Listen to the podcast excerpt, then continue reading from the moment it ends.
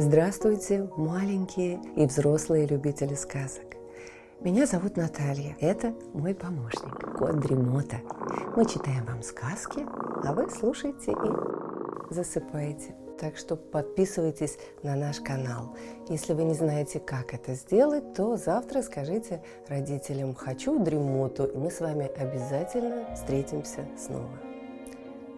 Ну а сейчас устраивайтесь поудобнее, мы начинаем. Ганс Христиан Андерсон «Дюймовочка».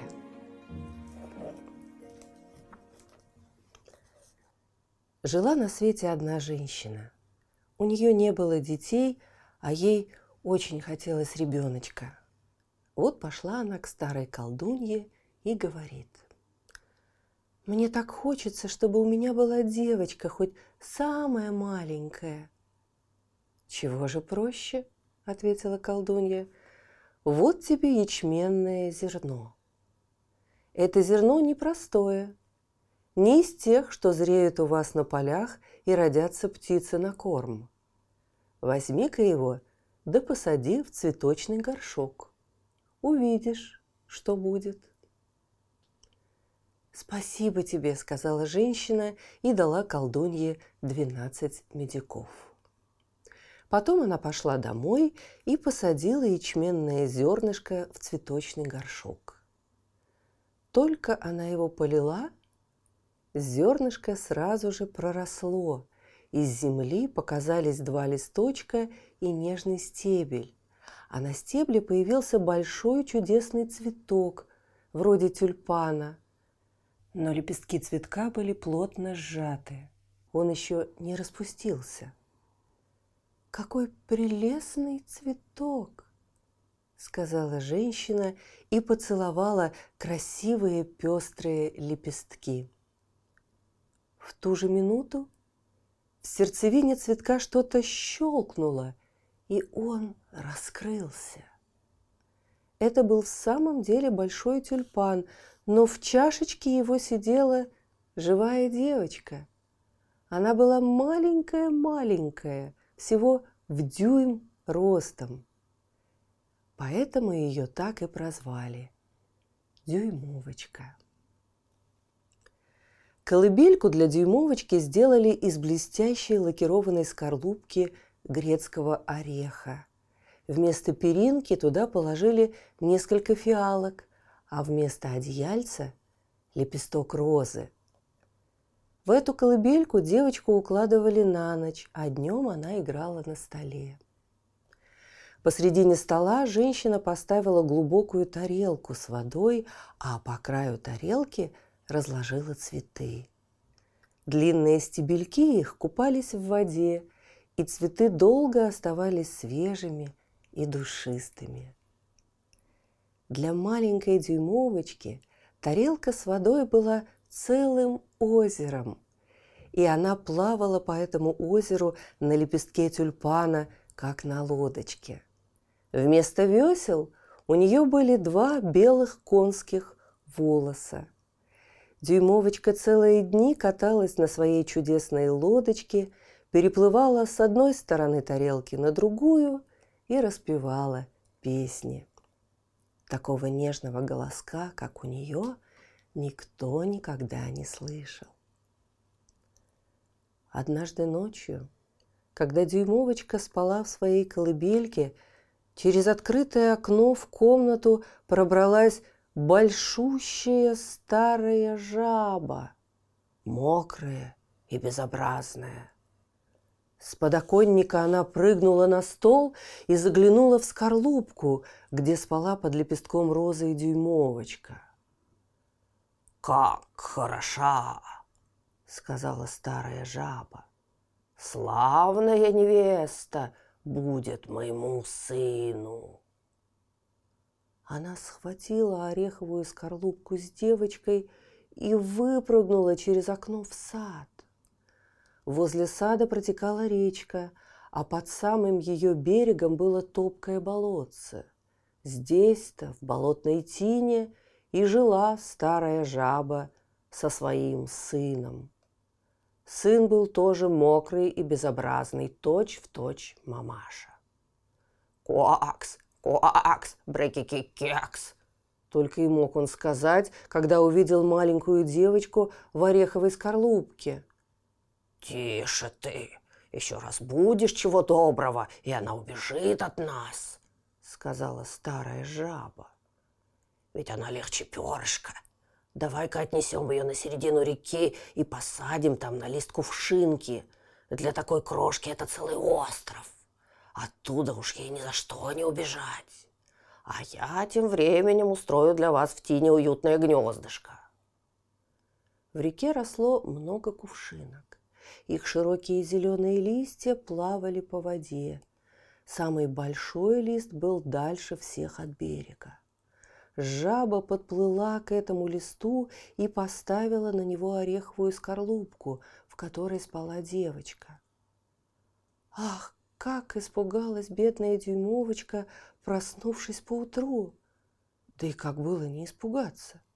Со всех сторон ее окружала вода, а берег чуть виднелся вдали. Дюймовочка закрыла глаза руками и горько заплакала. А старая жаба сидела в тени и украшала свой дом камышами и желтыми кувшинками. Она хотела угодить молодой невестке.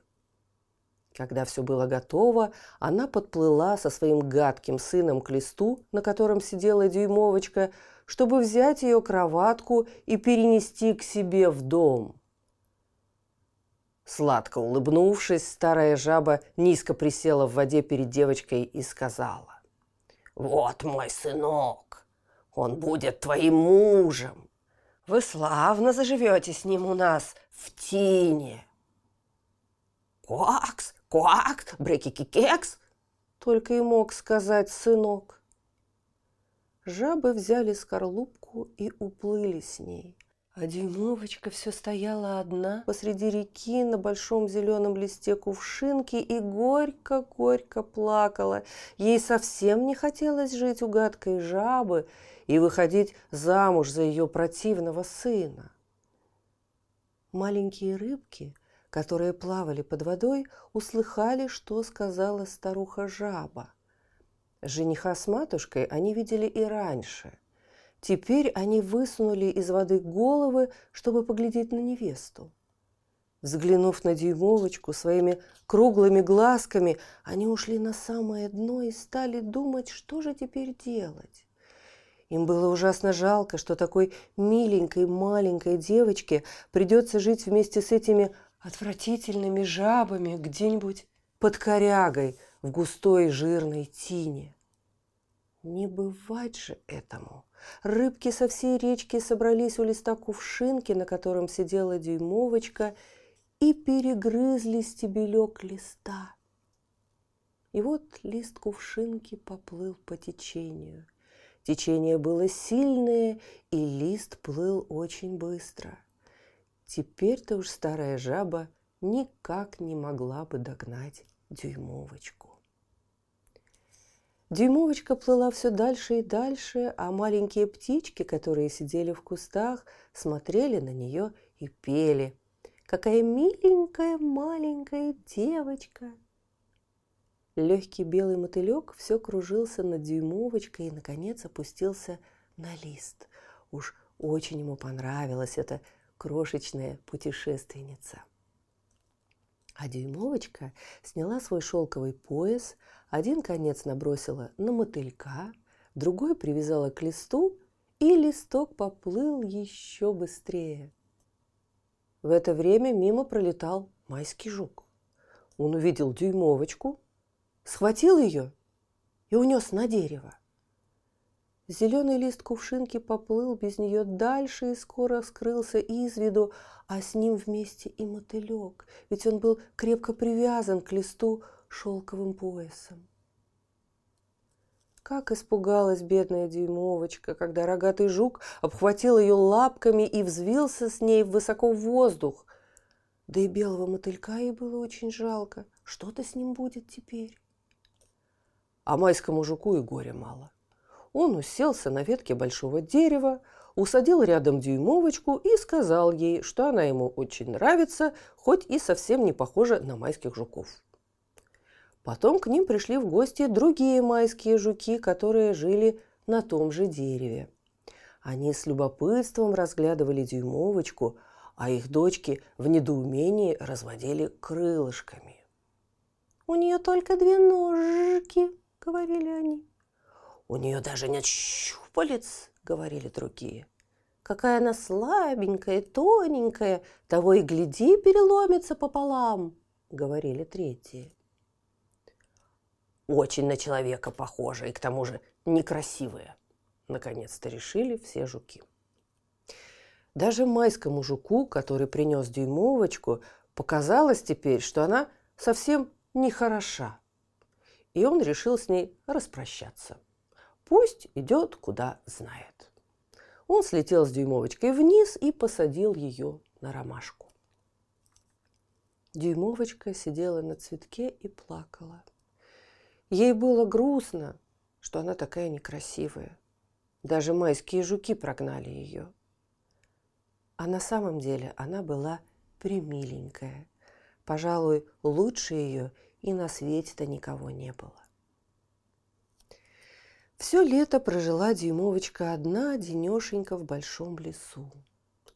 Она сплела себе из травы колыбельку и подвесила ее под большим листом лопуха, чтобы укрываться от дождя и от солнышка. Она ела сладкий цветочный мед и пила росу, которая каждое утро находила на листьях. Так прошло лето. Прошла и осень. Близилась долгая холодная зима.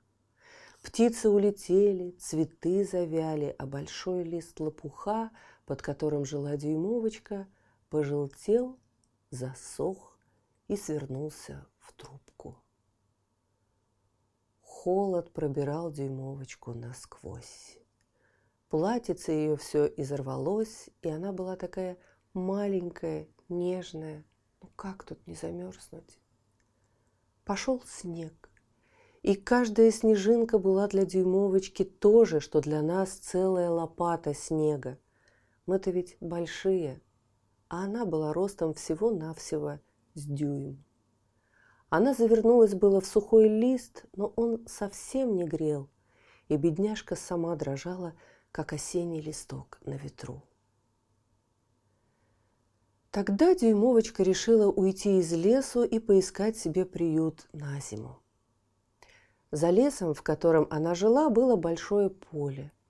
Хлеб с поля уже давно убрали, и только короткие сухие стебельки торчали из мерзлой земли. В поле было еще холоднее, чем в лесу, и дюймовочка совсем замерзла, пока пробиралась между высохшими жесткими стеблями. Наконец она добрела до норки полевой мыши. Вход в норку был заботливо прикрыт травинками и былинками.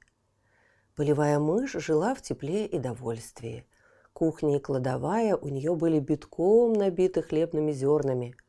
Дюймовочка как нищенка остановилась у порога и попросила подать ей хоть кусочек ячменного зерна, ведь уже два дня во рту у нее не было ни крошки. «Ах ты, бедняжка!» — сказала полевая мышь. Она была, в сущности, добрая старуха. «Ну, иди сюда, погрейся, да поешь со мною». И Дюймовочка спустилась в норку, обогрелась и поела. «Ты мне нравишься», сказала ей мышь, поглядев на нее блестящими, как бисер, черными глазками. «Оставайся-ка у меня на зиму. Я буду кормить тебя, а ты прибирай хорошенько мой дом, да рассказывай мне сказки. Я до них большая охотница». И дюймовочка осталась. Она делала все, что приказывала ей старая мышь, и жилось ей совсем неплохо в теплой укромной норке. «Скоро у нас будут гости», – сказала ей однажды полевая мышь. Раз в неделю меня приходит навестить мой сосед. Он очень богат и живет куда лучше меня. У него большой дом под землей, а шубу он носит такую, какой ты верно и не видывала, великолепную черную шубу. Одна беда. Он слеп и не разглядит, какая же ты хорошенькая. Ну уж ты зато расскажешь ему самую лучшую сказку, которую только знаешь. Но Дюймовочке вовсе не хотелось выходить замуж за богатого соседа. Ведь это был крот, угрюмый подземный житель. Вскоре сосед и на самом деле пришел к ним в гости. Правда, шубу он носил очень нарядную, из темного бархата.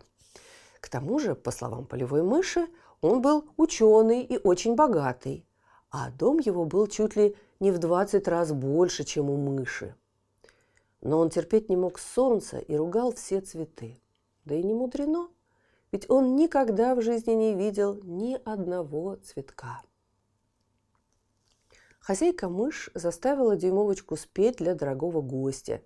И девочка волей-неволей спела две песенки, да так хорошо, что крот пришел в восхищение.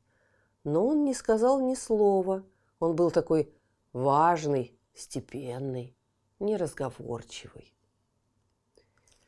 Побывав в гостях у соседки, Крот прорыл под землей длинный коридор от своего дома до самой норки полевой мыши и пригласил старушку вместе с приемной дочкой прогуляться по этой подземной галерее. Он взял в рот гнилушку. В темноте гнилушка светит не хуже свечки и пошел вперед, освещая дорогу. На полпути Крот остановился и сказал.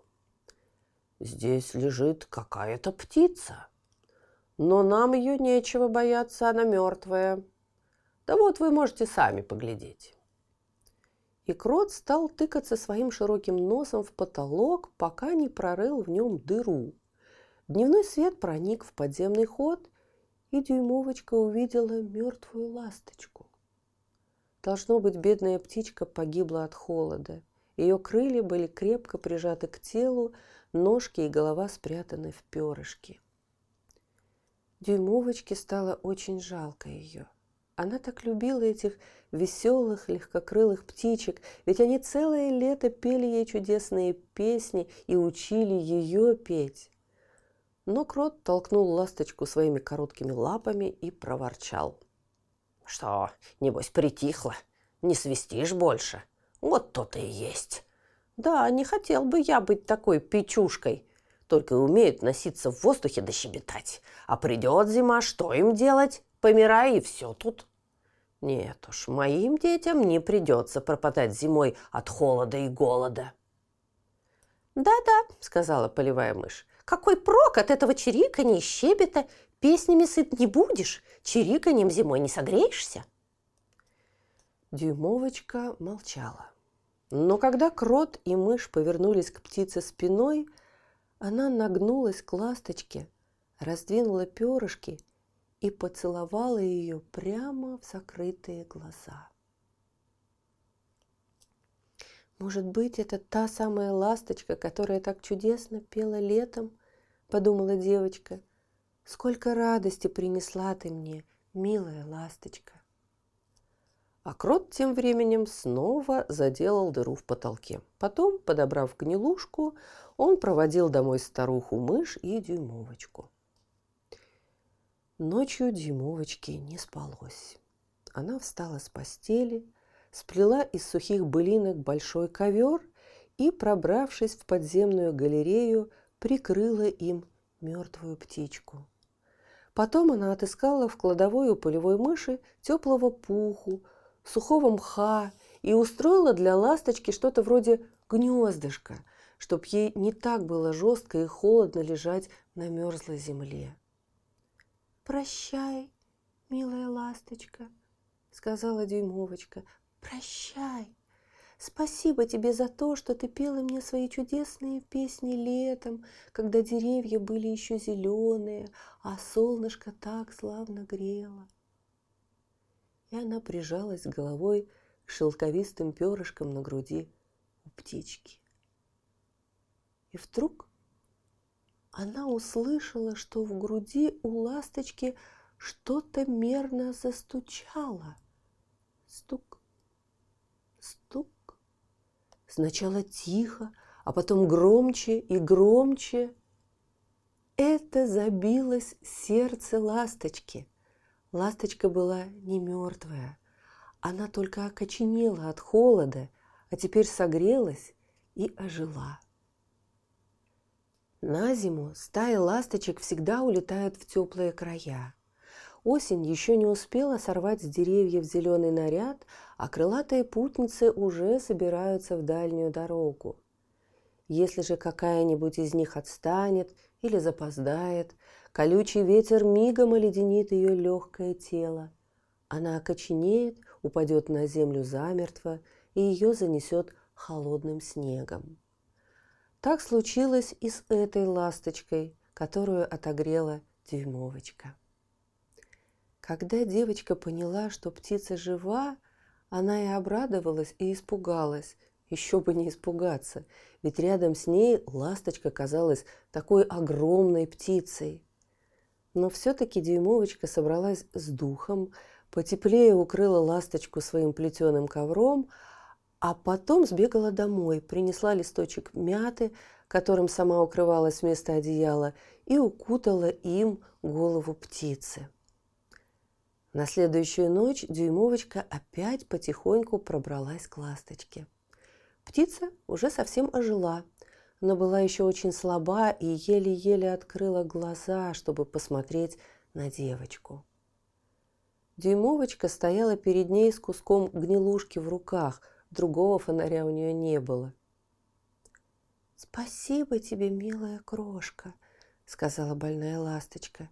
«Я так хорошо согрелась, скоро я совсем поправлюсь и опять вылечу на солнышко». «Ах», — сказала дюймовочка, — «теперь так холодно, идет снег. Останься лучше в своей теплой постельке, а я буду ухаживать за тобой» и она принесла ласточке ячменных зернышек и воды в цветочном лепестке. Ласточка попила, поела, а потом рассказала девочке, что она поранила себе крыло, а терновый куст и не могла улететь вместе с другими ласточками в теплые края. Пришла зима, стало очень холодно, и она упала на землю. Больше уже ласточка ничего не помнила. Она даже не знала, как попала сюда, в это подземелье. Всю зиму прожила ласточка в подземной галерее, а дюймовочка ухаживала за ней, кормила и поила ее. Ни кроту, ни полевой мыши она не сказала об этом ни слова. Ведь оба они совсем не любили птиц. Когда настала весна и пригрело солнышко, дюймовочка открыла то окошко, которое проделал в потолке крот, и теплый солнечный луч проскользнул под землю. Ласточка простилась с девочкой, расправила крылышки, но прежде чем вылететь, спросила, не хочет ли дюймовочка выбраться вместе с нею на волю. Пусть сядет к ней на спину, и они полетят в зеленый лес. Но дюймовочке было жалко бросить старую полевую мышь. Она знала, что старушке будет очень скучно без нее. «Нет, мне нельзя», — сказала она, вздыхая. «Ну что ж, прощай, прощай, милая девочка», — прощебетала ласточка.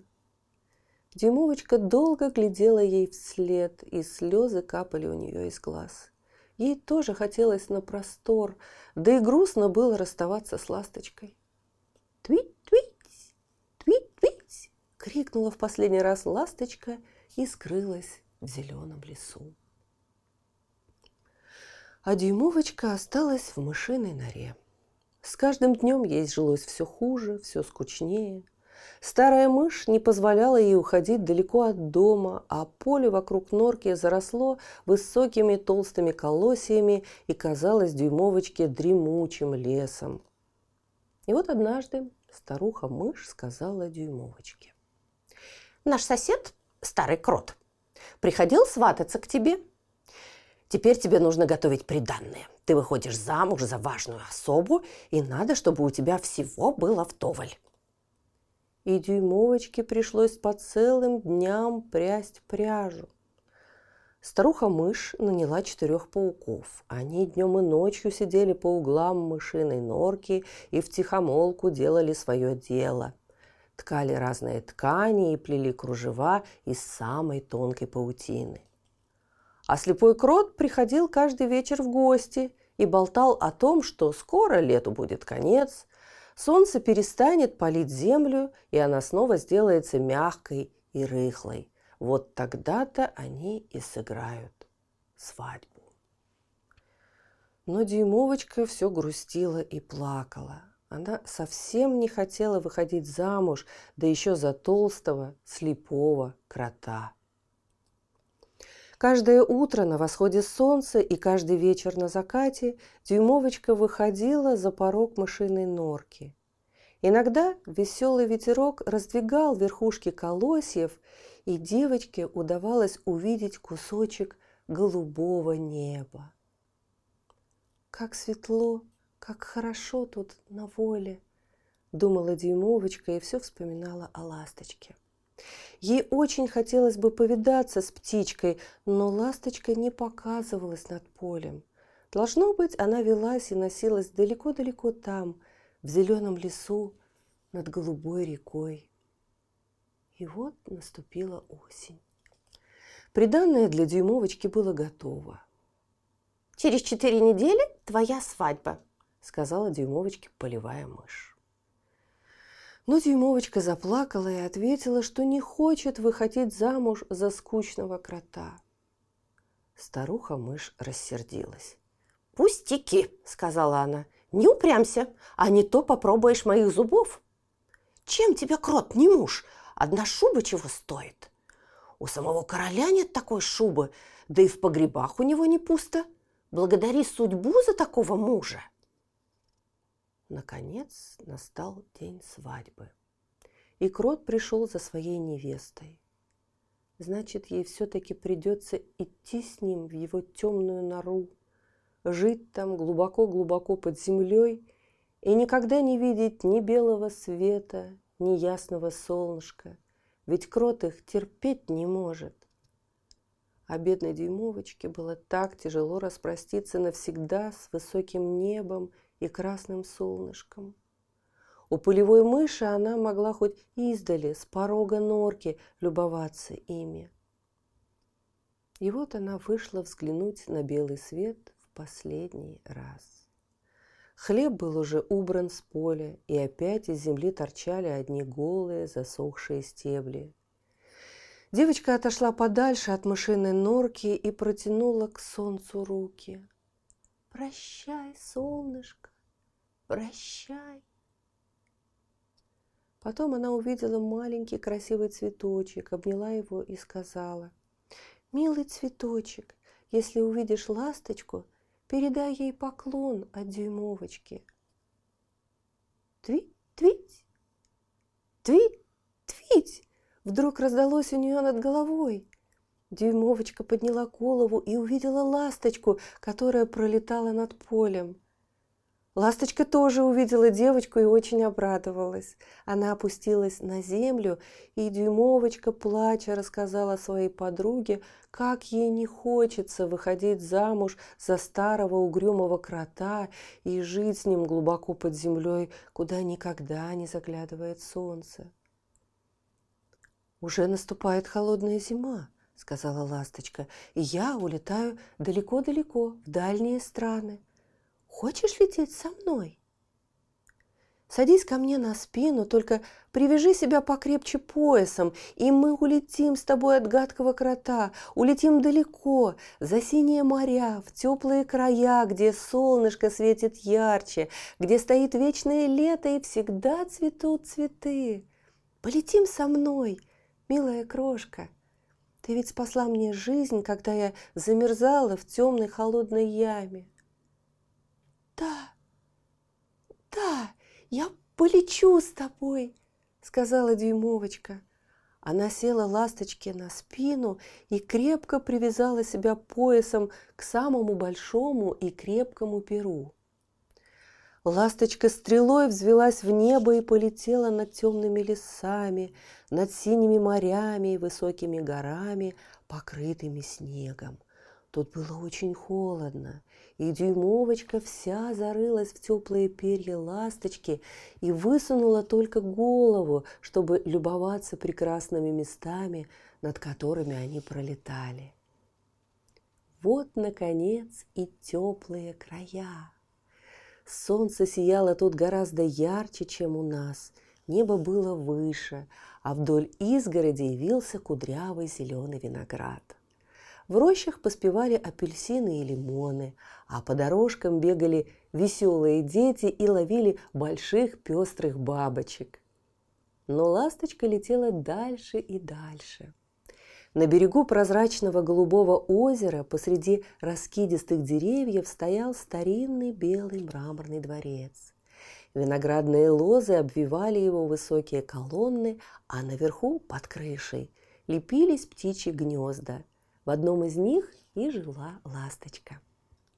«Вот мой дом», – сказала она, – «а ты выбери себе самый красивый цветок.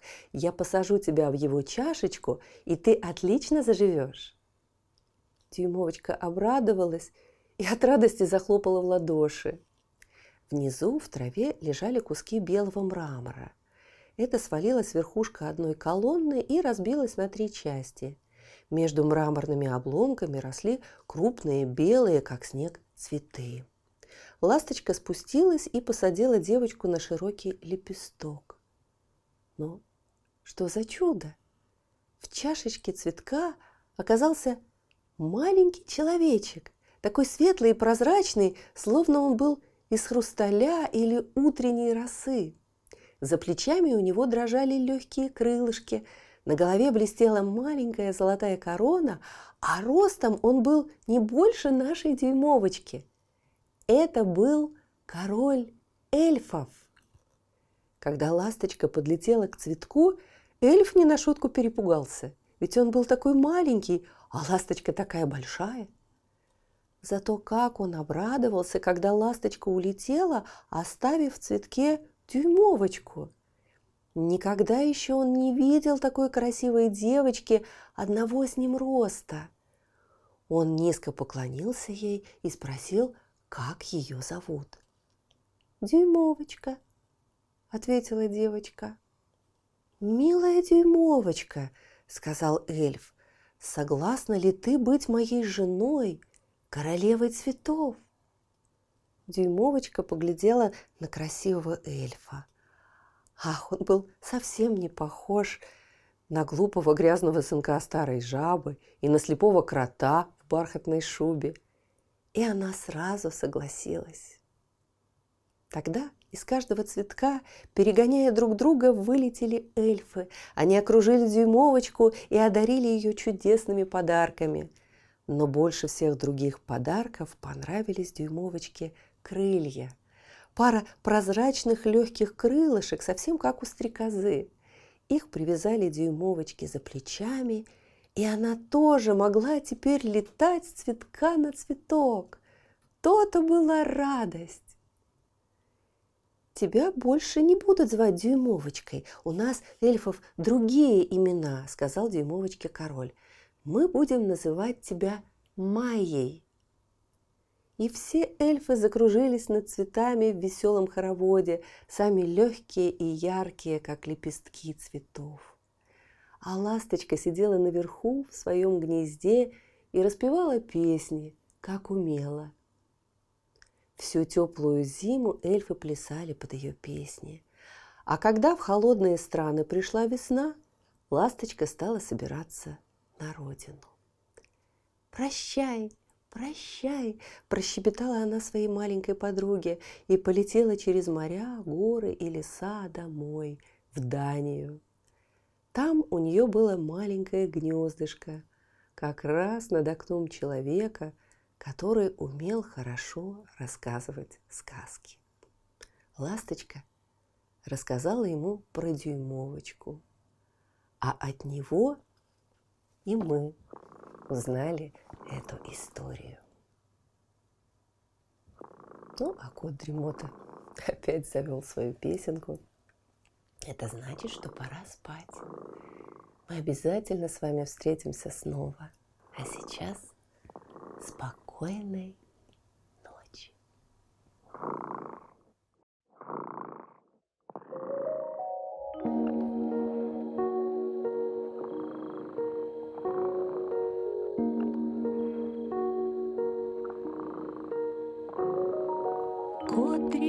Дремота сладко спит, Песенку свою урчит. Только ты не подпевай, Тихо-тихо засыпай, Чтобы